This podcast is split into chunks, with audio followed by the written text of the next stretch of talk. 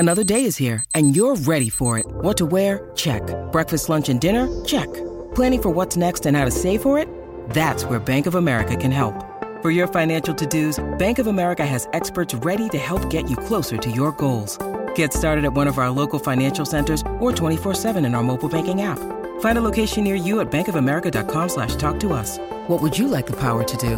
Mobile banking requires downloading the app and is only available for select devices. Message and data rates may apply. Bank of America N.A. member FDIC. When you need mealtime inspiration, it's worth shopping Kroger, where you'll find over 30,000 mouthwatering choices that excite your inner foodie. And no matter what tasty choice you make, you'll enjoy our everyday low prices, plus extra ways to save, like digital coupons worth over $600 each week. You can also save up to $1 off per gallon at the pump with fuel points. More savings and more inspiring flavors make shopping Kroger worth it every time. Kroger, fresh for everyone. Fuel restrictions apply. Welcome to the New Books Network. Welcome to Peoples and Things, where we explore human life with technology. I'm Lee Vinsel.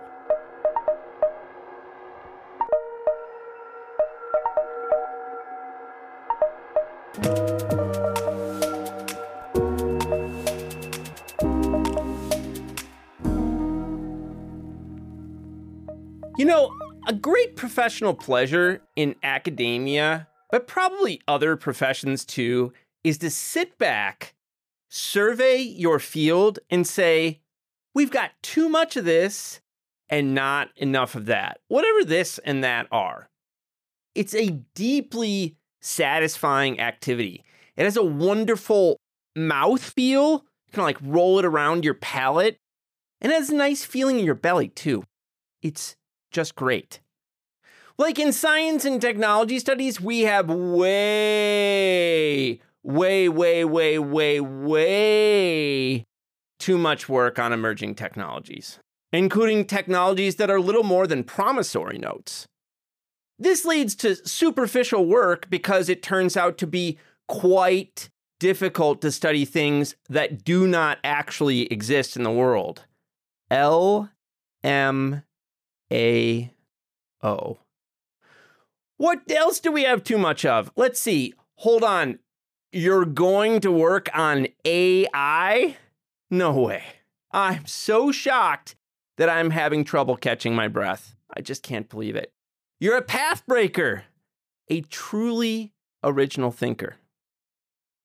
What do we not have enough research on? Oh man, the list is so long. Septic tanks? Trailer parks, elevators and pest control in public housing, infrastructure in small towns with declining populations. What else? Whew, I could go on all day. Oh, here's another big one, place. These days, we do not have so many studies that focus on how technological and industrial change affect a place and the beings that inhabit it. Not just humans, but you know, all the critters. Oh, but you're in luck.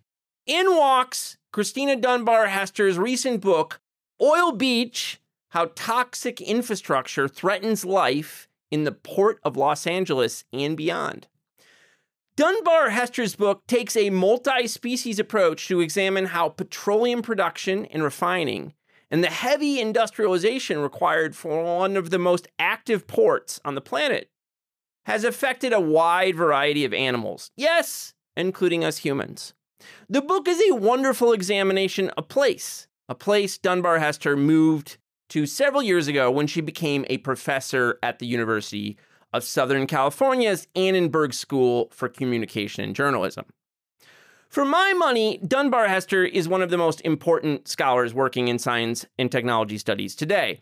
Oil Beach is her third book, and I have found much to appreciate in her other two books, especially her first one, Low Power to the People, Pirates, Protest, and Politics in FM Radio Activism, which is one of my favorites and which we discuss a bit in the interview. And I was overjoyed when I learned she was turning from her last book, Hacking Diversity, which was on the digital culture of the open technology movement, to the study of rusty, creaky, and leaking petroleum and port infrastructure. Huzzah. Moreover, Dunbar-Hester cannot be that much older than me, if she is, and yet for a long time I have looked up to her as a scholar. And she has also been helpful to me in that she is not afraid to tell me when she thinks I am barking up the wrong tree, which is, hey, the kind of feedback one needs in life. I am absolutely certain Christina thinks I am sometimes a jerk, which, let's be real folks, is simply true, and she lets me know it, which helps. It's for all these reasons, scholarly, professional, and personal, that it was such a pleasure to finally have Christina Dunbar-Hester on Peoples and Things. I had a wonderful time. I hope you do too. Hey, get excited!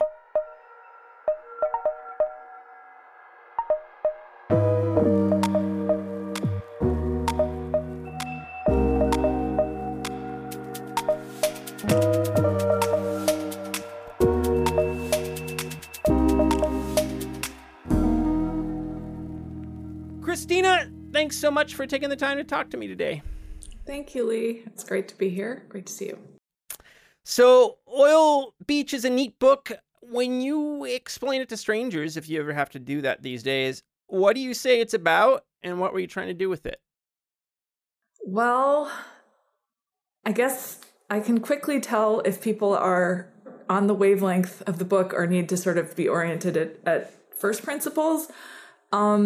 For people who have familiarity with LA at all, which I really didn't when I moved here for work almost 8 years ago, it's about the infrastructure that's kind of hiding in plain sight in Los Angeles, which is not particularly part of its public image or, again, sort of most popular representations. And that is both the oil history here, the petroleum extraction, and also refining, and also the port shipping, which did get into the headlines a bit with supply chain snarls during the early stages of the pandemic. But a lot of the time, these are just completely kind of obscured and invisibilized in popular understanding of this region. And even for people who live here, they'll know about it, but it's not something that's talked about all that much. So the book is kind of trying to surface and, denaturalize the naturalized invisibility of those topics. And so it's an academic book, but it's attempting to, sort of cross over and appeal to wider audiences than just neurodisciplinary ones. So that's cool. And, for folks who don't know much about this history or like what's going on now, is how much refining and extraction is going? Is it mostly like a historical burden kind of thing, or is there still a lot of that going on? Yeah, so both. The majority of the coastal oil has been extracted, and new permits are granted rarely on the coast. So California's less of an oil producer than it used to be, although there is still fracking for oil and gas inland, not visible on the coast. California is really prominent, though, for, refining and just, being reliant on petroleum. And so, like, Los Angeles County is now moving to ban new extraction and to enforce setbacks so that oil extraction infrastructure isn't like right on top of homes, schools, playgrounds, churches. You might think that wouldn't be possible, but it is. But this is sort of rapidly turning into, I would say, also a legacy problem where there's old infrastructure, that's maybe decommissioned, but maybe arguably not safe to be around if it's not being, inspected and sort of its decommissioning being maintained, something I know you know a lot about. And so even as extraction has diminished, there is this, sort of ghost infrastructure really present everywhere. And near where I live, for instance, there are wells that you can see that actually at first glance, you can't tell if they're completely decommissioned or if they're just like pumping oil really, really slowly. Because they're like almost completely still. but they're not, they haven't been dismantled. And then there, if you actually look at a geologic survey map of the energy infrastructure, you can see that there were a lot of wells that have been decommissioned, that again, probably, you know, technocrats know about more than residents. But it's really, really sort of present and visible in a lot of different places. Yeah. So one of the things I like to do on this show is kind of give people a sense of, you know, the listeners a sense of scholars as human beings with stories about how they got into stuff. And so I wanted to give people a kind of, this is your third book, and so I kind of wanted to give people a sense of your arc. And you got your PhD in the Science and Technology Studies Department at Cornell. Who did you work with there? I mean, who were your main folks? My committee was chaired by Ron Klein, who's his historian of engineering and is retired or retiring now. And then also Trevor Pinch, who is obviously as a cast a long shadow and departed us a little over a year ago, and Mike Lynch. And so those are both, qualitative sociologists of science and technology.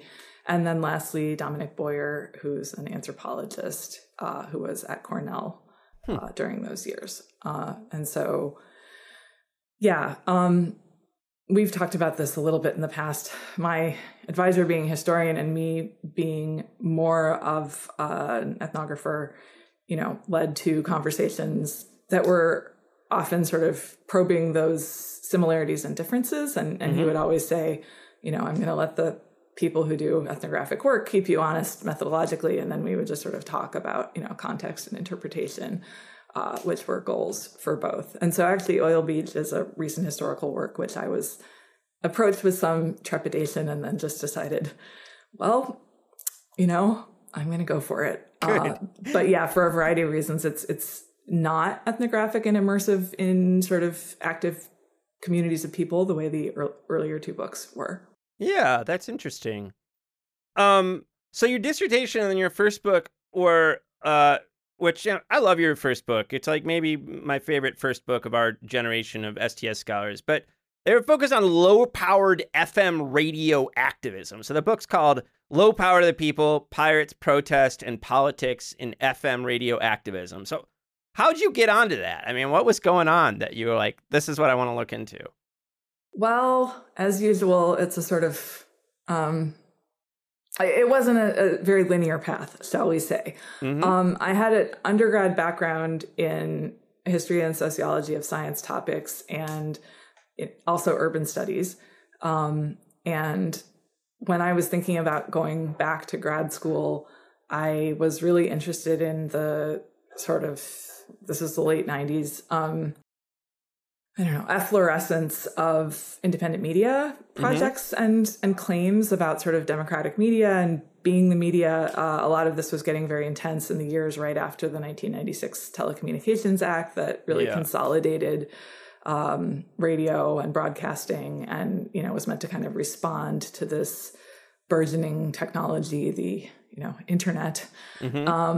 And so I was interested in those sort of claims about democratic media and access to technology.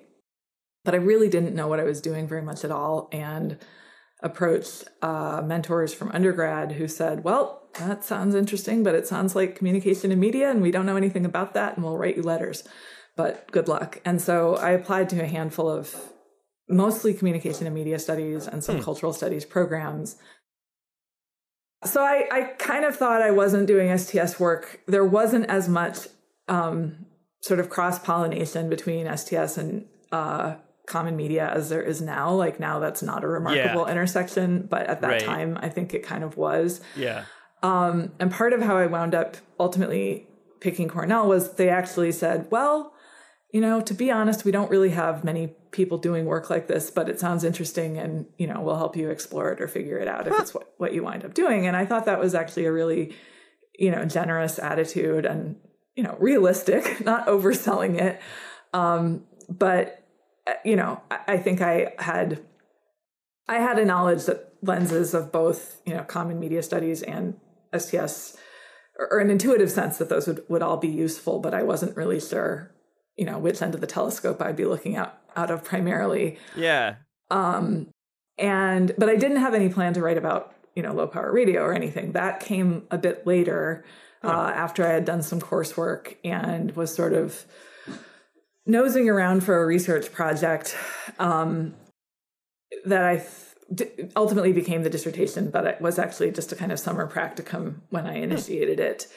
And I thought I was looking at kind of, I don't know, imaginaries and practical realities, comparing web broadcasting or webcasting or whatever you want to call it, and FM broadcasting by a small project of the Philadelphia Independent Media Center. So I went down to study that.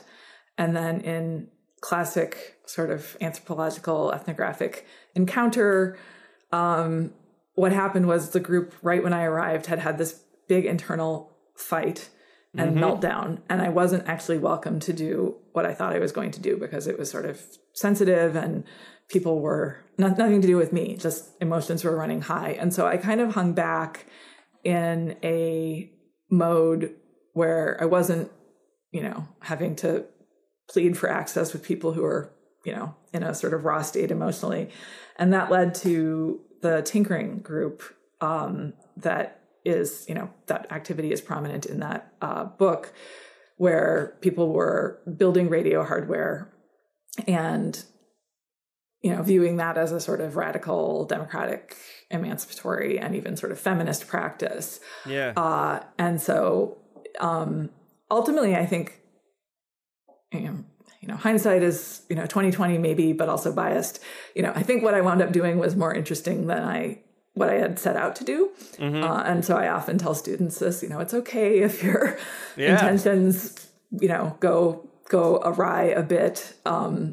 You know, negotiating access with live humans is something that, you know, has to be done and re-upped and renegotiated, and, you know, consent has to be given. Totally. And so that's what wound up happening. So Hacking Diversity was this distributed phenomenon. And I was, you know, trying to capture something that was happening in a lot of different spaces and places. And that was an analytic choice, but it also meant that with some exceptions, I didn't have a sort of deeper rapport with folks. Yeah. And everything about that just made me feel a little bit, you know, I just needed a break from doing that again. And then I moved. Yeah.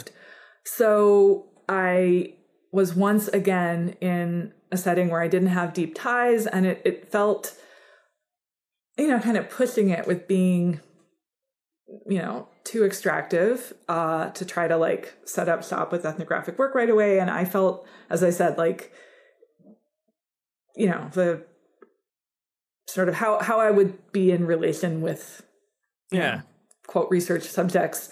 You know, I just wasn't ready to sort of start that up again for myself, like, and for others. Yeah, go ahead. Burnt out, a good description? Was that the feeling, or like? It was burnt out, and it was also, that book was not the easiest for me to write. Yeah, because of some of that stuff, because of, you know, moving jobs and locales very late on the tenure track, and so, you know, if I'm being completely candid, you know, that book had to come out. And some of the feelings in the research were hard, and some of the feelings about the production of the book were not the easiest. And it just, I needed to recharge some, and, you know, personally and intellectually. And so Oil Beach really sort of came out of that, where I was just like, now I have tenure, now I need a palate cleanser, now I need to like give myself and other humans a break from, you know, scrutinizing their utterances. Good. And so, and I think I had at that point been, you know, there was a critical mass of, you know, multi-species and, you know, non-human sorts of things in STS that I hadn't been paying close attention to. Like, you know how it is. I hadn't done a ton of new reading since my, you know, dissertation and things that, you know, like sort of were, you know, spurring off of that. And so I just was like thrilled to be able to read again. And that must have been fun. It was. And yeah, I just was in a new place and I was really, really curious about the environment I found myself in. And so honestly, it's kind of a, again, if I'm being candid, it's just a sort of like self-indulgent myself trying to learn about the, environment that I was in as both kind of, natural and industrial history. That was all very new to me. Yeah. So, yeah. Yeah, that's part of how I think of it, too. It's like you're learning about your surroundings in a very, real way. Mm-hmm. Yeah, so I was doing that work anyway, and then realized, I can turn this into research and, harmonize that and give myself a break from these, projects about tech and conflict. Yeah. Basically. Yeah. Yeah, good. And so, say a bit about, what kind of research did you do? This was a shift for you. So, what did you do and what was it like making that shift? I remember having a conversation with you at a 4S, I guess, in Boston, where I was expressing a lot of nervousness about archival and, documentary interpretive work. But yeah, one thing that happened was I had already decided that there might be, ethnographic encounter in the book a little bit, but I wasn't going to sort of center on people and negotiate access in that way. There was also just a lot of, there were annual reports and financial data and things that I could get to, online and through libraries. So I didn't do physical archives work, but I found a lot of, again, kind of gray literature, annual reports and municipal documents and kinds of things. And in the course of just reading them to, do a first pass, what are the arcs here and what are the salient developments? I think sort of through that, I realized I have, enough here to start, writing with this empirical basis. And then the other thing I did do was a lot of newspaper searching. So I have media sources, both, older historical and newer, which is another thing that sort of does tie back to other work. I really realized partway through this book how much we're losing with the loss of local media. It wouldn't have been possible to write this kind of history without that kind of, there's some very, very local, very, very idiosyncratic, kind of this happened with the local penguin at the aquarium kind of thing. And of course, some of that's based on press releases, but if we don't have that, we're missing just so much, as citizens and as scholars. Anyway, that was a tangent. No. But ties back to your first book in some ways. So, can you just set the scene for us a bit? What does this place look like that you're writing about? What's there and what are they like? So the ports here, again, they hide in plain sight. They're about 20 miles due south of downtown LA. And on a clear day from some of the higher points in LA, you can see some of the cranes, but mostly they're pretty out of sight for a lot of, LA doesn't have a single center of gravity, but I would say it's fair to say that for a lot of the region, this is pretty out of sight, except for the people who, in classic infrastructure studies form, it's very foregrounded, right? Right. If you work there or have family members who work there or live along the freeways, it's not invisibilized at all. Yeah. But yeah, the container and petroleum ports, there's a port complex that's partly administered by the city of Long Beach and partly administered by the city of Los Angeles, but they're physically contiguous. And it's just this one huge, smelly, smoggy industrial site. And it's super secured also. You can't just go walk around on it. Yeah. I was down there one day for some port PR event. And you take a wrong turn leaving the event and there's 4 cops Oh, wow. Port police coming up and sort of being like, are you lost? Do you need directions out of here? I see. Yeah. And even just like stopping the car to snap a picture with the cell phone or something, they're like really on you. Huh. And it's really, really big. And yeah.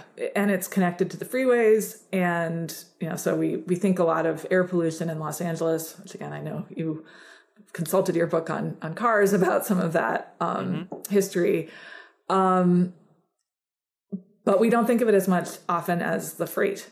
But it's actually like passenger cars, because California has bad air and has therefore imposed pretty strict standards on the engines and passenger cars that then the rest of the country has too, because it's the same market. Diesel has gotten a big pass.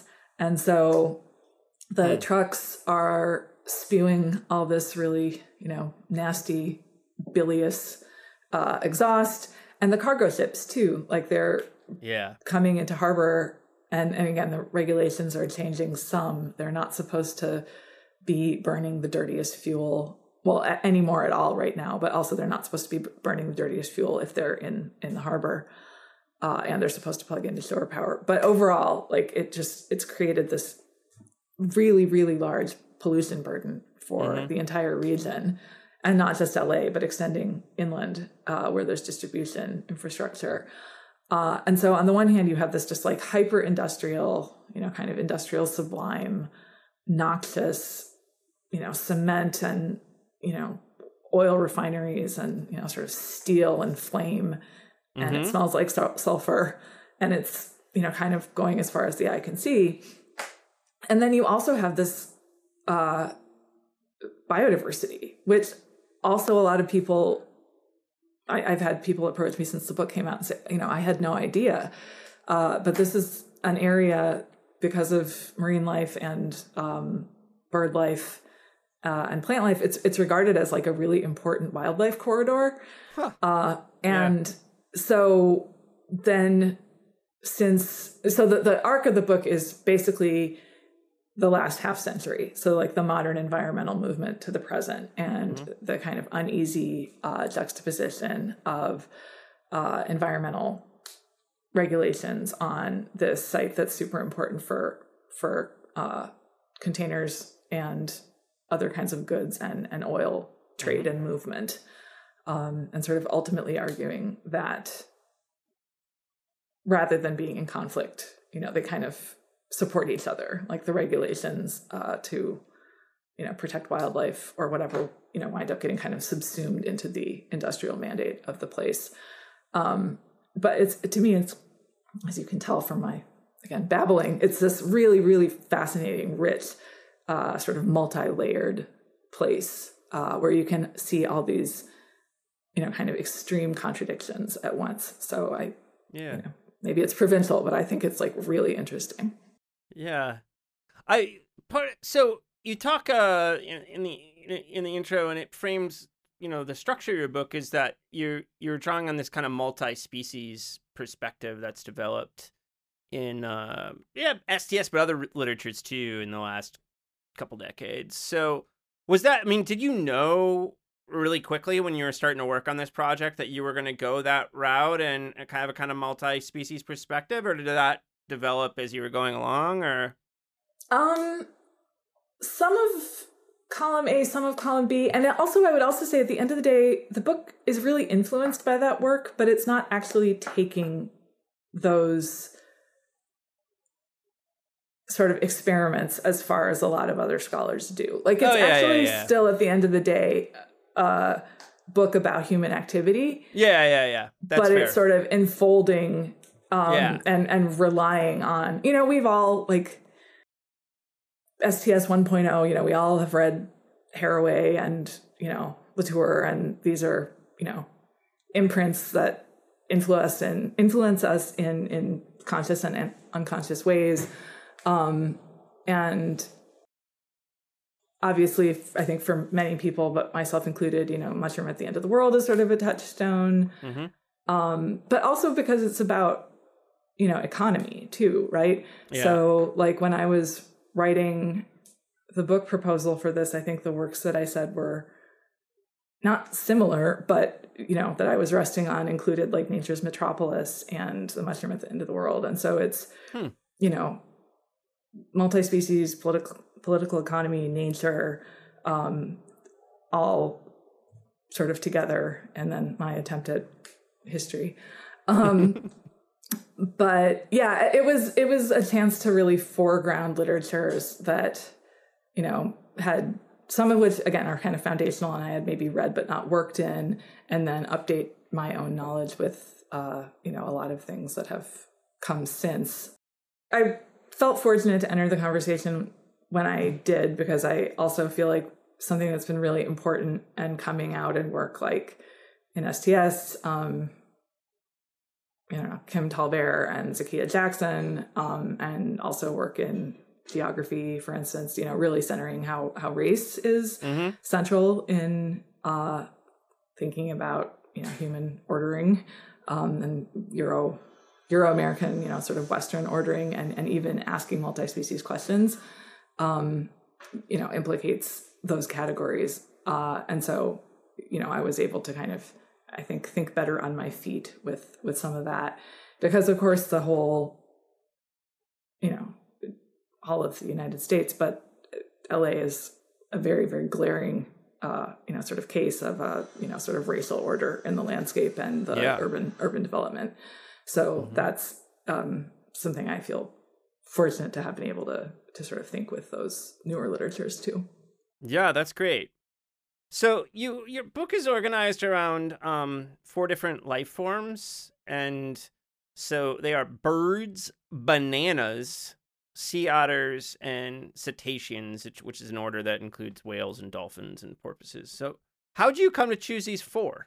I mean, Well, some of it is, again, a sort of artifact of method and relying on news articles meant a foregrounding of things that get written about in press, which is often things that are sort of, you know, charismatic or presented and constructed as charismatic. Originally, those chapters were a little more grouped around sort of analytics. It was going to be like life in captivity, life as commodity. I can't remember the others. And that's sort of in there still. But then I just wound up saying, you know what, I'm just going to do these 4 charismatic life forms.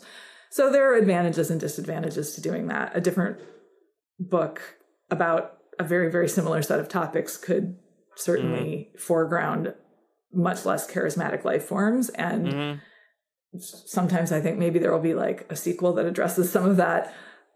Certainly if I'd like embedded myself with scientists and done an ethnographic project, it probably would have been more like, we're trying to reintroduce this endangered species of abalone or something, you know, like things that are not without charisma, but not as sort of, I don't know, telegenic or something as these other creatures. And then bananas, of course, don't seem like they fit with the others because they're not part of, you know, the native inhabitants of the landscape. But that was actually important for the argument of the book, is to sort of look at the arc of this species that had been, you know, introduced and brought through the ports at a very large volume for nearly an entire century, to sort of show some of the arc of labor and also just of shipping volume in the site.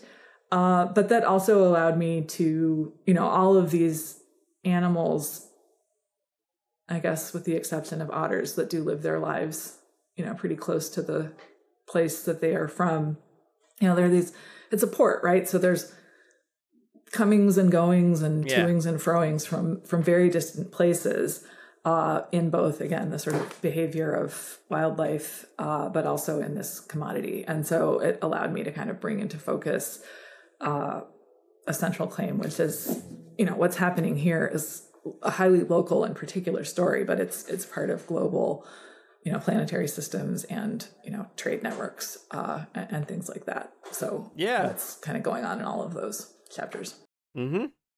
So what you also have this kind of infrastructural vitalism concept that you that you play with. So tell us a bit about that and why you found it useful to think in these terms of vitalism.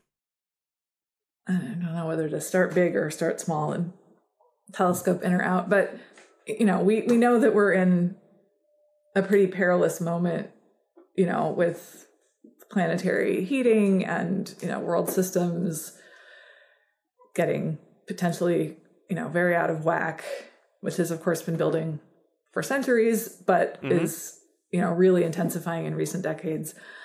And so while it is on the one hand, I think, unfashionable and incorrect to make really simplistic appeals to sort of life or nature or something, on the other hand, we are, you know, in different ways implicated in a pretty existential struggle, I think.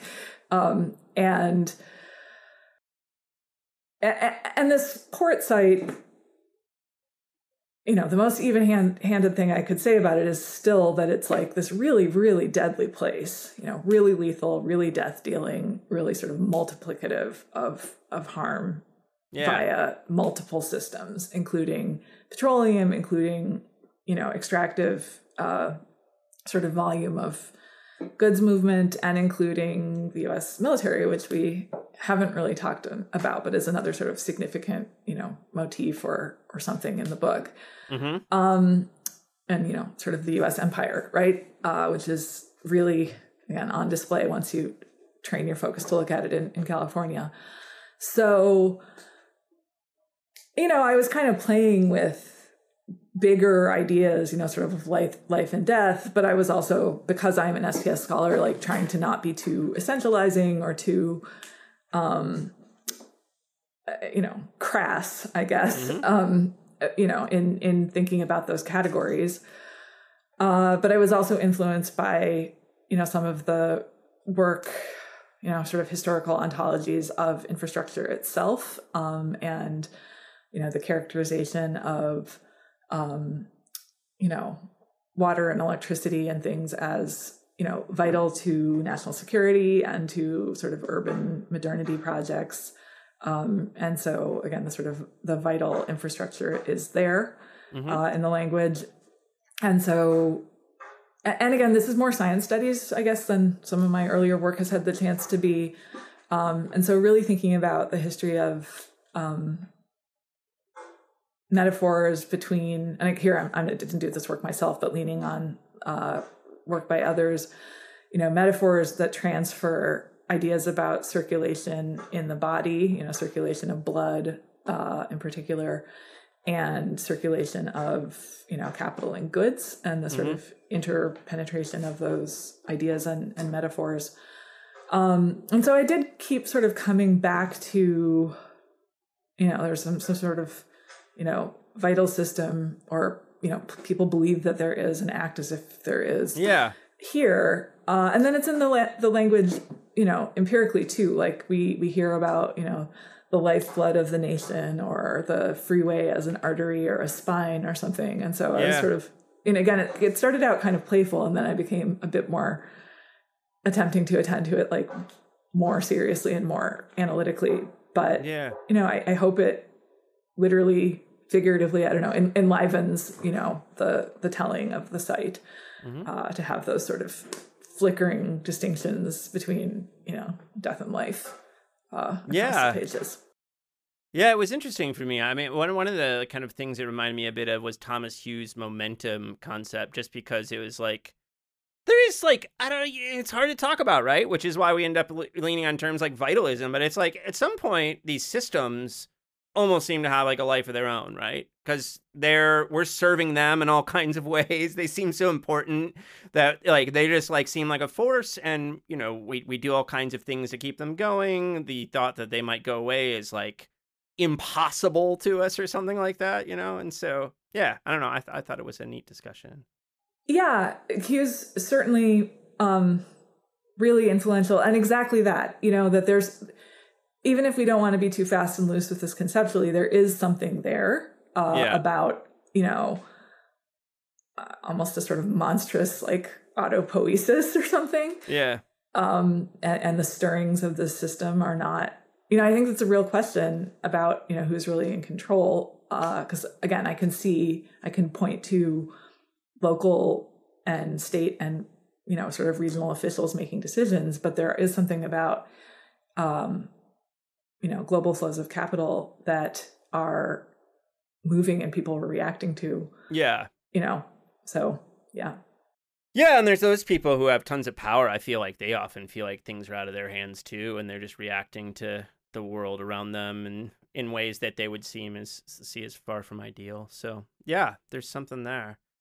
I want to leave, you know, like, I don't want to give your everything away in your book because I think it's really nicely written and I want people to check it out. But I do want to just kind of like give reader, you know, like listeners a sense of like how it moves a bit. And I thought we could just like talk about your birds chapter a bit. So, which is the first chapter. So like, what did you find the first body chapter? Why'd you start with birds? And what did it like looking at the birds and following the birds, like allow you to tell, like, what did you want to see there? Well, again, this maybe starts with the fact that this is the Pacific coast from, you know, Alaska to Patagonia is this migration route. And I'm actually having a hard time answering this as like where it starts, because I honestly don't even remember.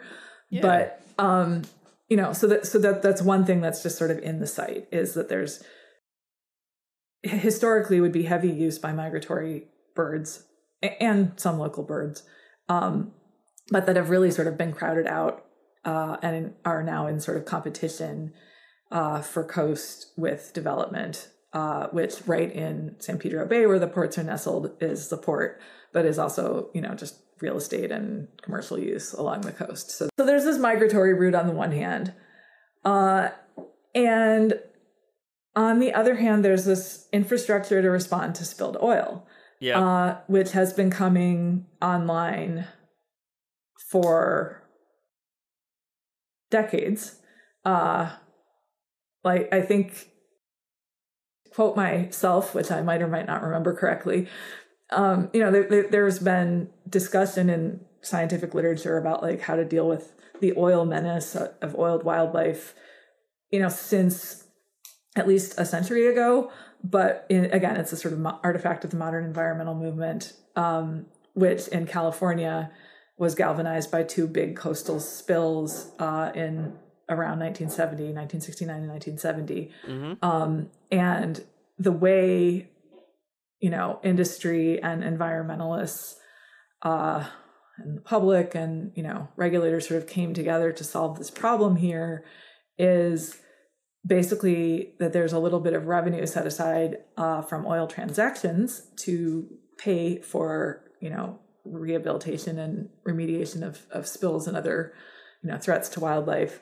So again, it actually shows the sort of complementary relationship between, you know, conservation and petroleum.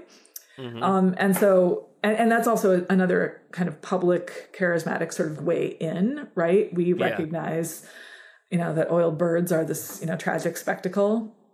Yes. And so, you know, as an analyst, you can find, you know, representation of that. And then you can also, you know, go and, you know, pick at it a bit, you know, sort of really like what underlies this, again, kind of naturalized assumption that there will be these discharges of oil and then that there will be, you know, efforts to remediate it after the fact. But it's so naturalized that, you know, that both will occur together that, again, the petroleum industry is actually paying for these, you know, conservation sites and activities. And there's never enough money and they're always soliciting donations, right? So both where I live, the aquarium and the oiled bird facility are actually significantly funded by petroleum and they're soliciting the public. And I think a lot of people who, you know, care about wildlife and care about, you know, conservation and care about climate change and all these things might give money to these entities, which are themselves, you know, acting within the structures and strictures that they find. You know, I'm not trying to sort of single them out as being, you know, evil. And in fact, I don't think that they are, but that there's, you know, it's not nakedly apparent that these sort of maybe conflicting mandates run through these institutions and, you know, conservation impulses. So, so anyway, Birds illustrates a lot of that. At least I hope it does. So totally. I thought it was very successful. So here's an NPR question that I almost never ask. But I feel like, you know, your book is a study of a place, but I think actually you're making arguments that are much bigger than the place you're focusing on. So here's the NPR type question I almost never ask. What are you hoping that readers kind of like walk away from this book thinking about and, you know, applying in a much bigger way than just thinking about the ports of LA? I'm glad you asked that because I think you're right. I think I do better research when I'm kind of emplaced, and this book is very about a place. But I also, you know, do really hope to be making connections and arguments that are bigger than the place because, I don't know, of course, when you're in Southern California, LA is really important, but I'm not actually sure that it is from other, you know, vantage points. Like I grew up in the upper Midwest and, you know, lived on the East Coast for 25 years. And so again, some of this is just my embarrassing California naivete presented in book form for all to see. But really, yeah, like the part of why this place is so important is 40% of containerized goods that enter the United States for consumption all across the country come in through here. And our energy system, again, has all these local effects here. And California is a really big user of oil and a really, you know, big economy. But again, all of that is sort of fanning out in, you know, particular ways and meso and miniature, you know, all across the US. And so it's really a linchpin for systems that we're all participating in, even if we're nowhere near Southern California. And so that, I hope, is something that might, you know, pique people's interest outside of the region. And as we're sort of looking ahead to, you know, energy transition and, you know, whatever economic futures are, you know, ahead of us and political futures, how this site is operated really does have, I think, lots and lots of downstream effects. And it is also tied in other ways to, you know, the pipelines that are being, you know, protested in so-called Canada and, you know, Minnesota and Michigan. Well, right out backyard here in Appalachia too. Yeah. Absolutely, right? You've got the gas. Mountain Valley. Yeah. So those don't literally physically connect to California, I think, because they don't go over the Rockies, but those are the same struggles, right? Yeah. So that stuff is all in here. And another really, I think, important thing to think about, which other people in infrastructure studies have been, you know, writing about for a while, is these really important points where, you know, a lot of things flow through them are also points of vulnerability, right? They're choke points. And so, you know, there's a lot invested in the momentum, you know, that keeps them humming and flowing. But they're also, I think, important to surface and think about, you know, points of refusal and whether that's a sort of like legal blockade or something, or really just a place to say, like, we can see this system here and we don't want it to operate this way. And, you know, what are all the steps that could be taken to sort of, you know, halt or redirect this? You know, I think it's really, you know, a moment to be thinking that way. And so, you know, where the book ends is really thinking about, you know, energy transitions and resistance and honoring this site as a past, you know, if we can ever get there, you know, what would it actually take to like shut down a refinery in greater LA or elsewhere and like clean that up? It's really hard to overstate how toxic it is. And yet, you know, that's something we have to imagine is politically feasible because we have to do it. So yeah. You're from the Upper Midwest. Where you're from? St. Paul. I don't know. Did we talk? Maybe we talked about that before. Yeah. I'm a proud Midwesterner. So that's you're Illinois, right? Yeah. Yeah. Yeah. I had a raging fight recently with someone whether Iowa was in the Upper Midwest or not. Oh, yeah. You. I mean, these are very sensitive topics. They really are. Yeah, yeah. So, what's up next for you, man? What do you have a next project? Are you going back to doing ethnography, or what's going on? I have a few irons in the fire or something. Yeah. But again, speaking of burnout, I'm not writing a book for a little while. Like I gave myself permission to just not do that for a while, and it feels good. So I have, again, a number of kind of threads that hang off Oil Beach that are stuff I'm pursuing. And some of them, again, kind of going into the, as I mentioned earlier, sort of anti-charisma, like sites where wastewater is managed, or there are some sites in the LA harbor that I didn't even write about at all that are even more sort of obscured and invisibilized that I'm still fascinated by, both historically and, you know, in the contemporary moment. I'm also interested in, again, some of the stuff we've touched on a little bit about like governance here. Yeah. There's a chapter in a book, and I can't recall the author right now, which is embarrassing, but that's about like, you know, a port as a kind of almost a unit of legal analysis or something. Yeah, like thinking about all of the regulations that run through it. Yeah.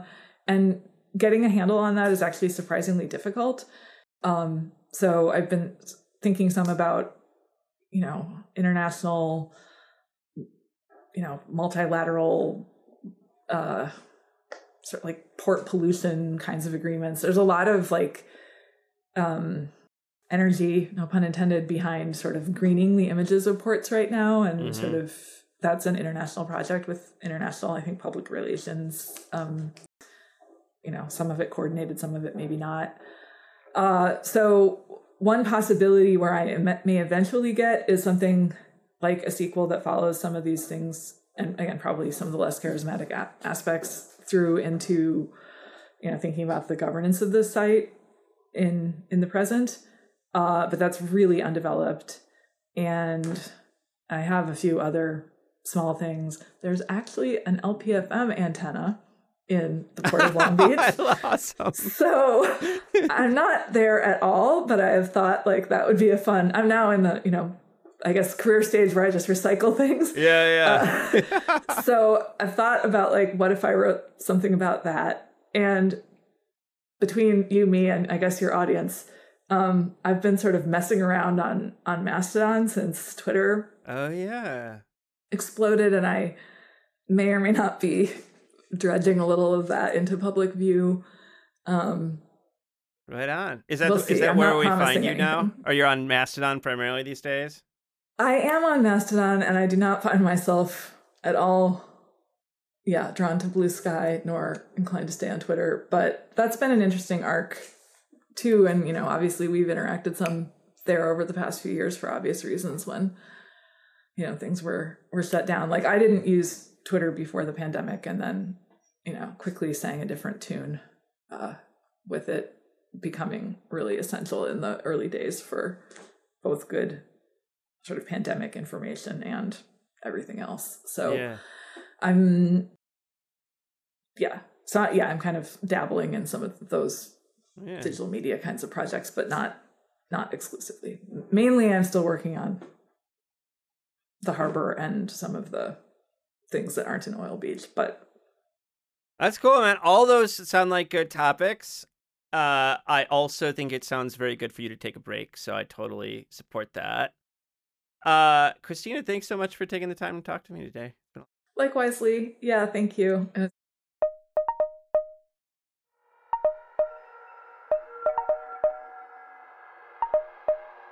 I hope you enjoyed this episode of our podcast. You can reach us with questions, comments, and suggestions at leevinsel@gmail.com or by following me on Twitter at sts_news or on YouTube at Peoples Things. Our podcast is distributed by the New Books Network, the leading platform for academic podcasts, so that you can find us wherever you get your podcasts. Peoples and Things, like most things in this world, depends on the work of many people. I want to thank my brother Jake Vinsel for writing the music for the show. I want to thank my buddy Juliana Castro for designing the logos for the podcast. You can check out her work at julianacastro.co. Joe Fort is the producer for the podcast, and Mandy Lamb is the production assistant. This podcast and other Peoples and Things programming are produced in affiliation with Virginia Tech Publishing and supported by the Center for Humanities and the University Libraries at Virginia Tech. For information about other podcasts from Virginia Tech Publishing, visit publishing.vt.edu. For the entire Peoples and Things team, I am Lee Vinsel.